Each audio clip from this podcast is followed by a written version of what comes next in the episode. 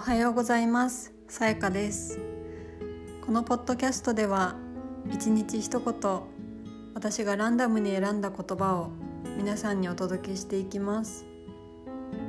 今日の一言はこちら。言葉とはその人の生き方だ。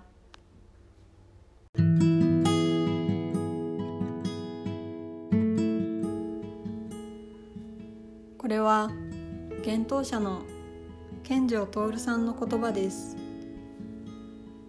彼の著書「読書という荒野」から抜粋しました。誰かの言葉はその人が人生で見聞きしてきたものからできています。幼い頃は難しいかもしれませんが人になれば情報を意図的に選ぶことができます。付き合う人本ネットの記事音声メディアなど。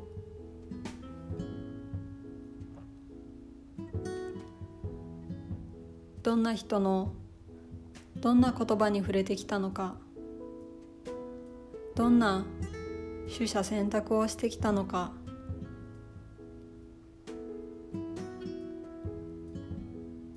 健丈さんの言うように言葉とはその人の生き方を表します。逆に言えば言葉を選ぶことは自分の生き方を選ぶことかもしれません。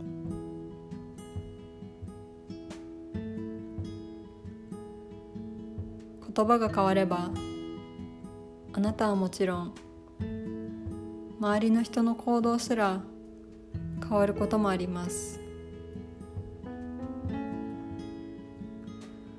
お恥ずかしながら私はそれで夫婦喧嘩が減りました。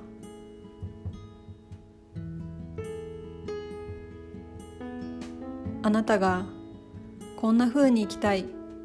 と思う人の言葉を吸収してぜひご自身でも使ってみてください何かが変わるかもしれません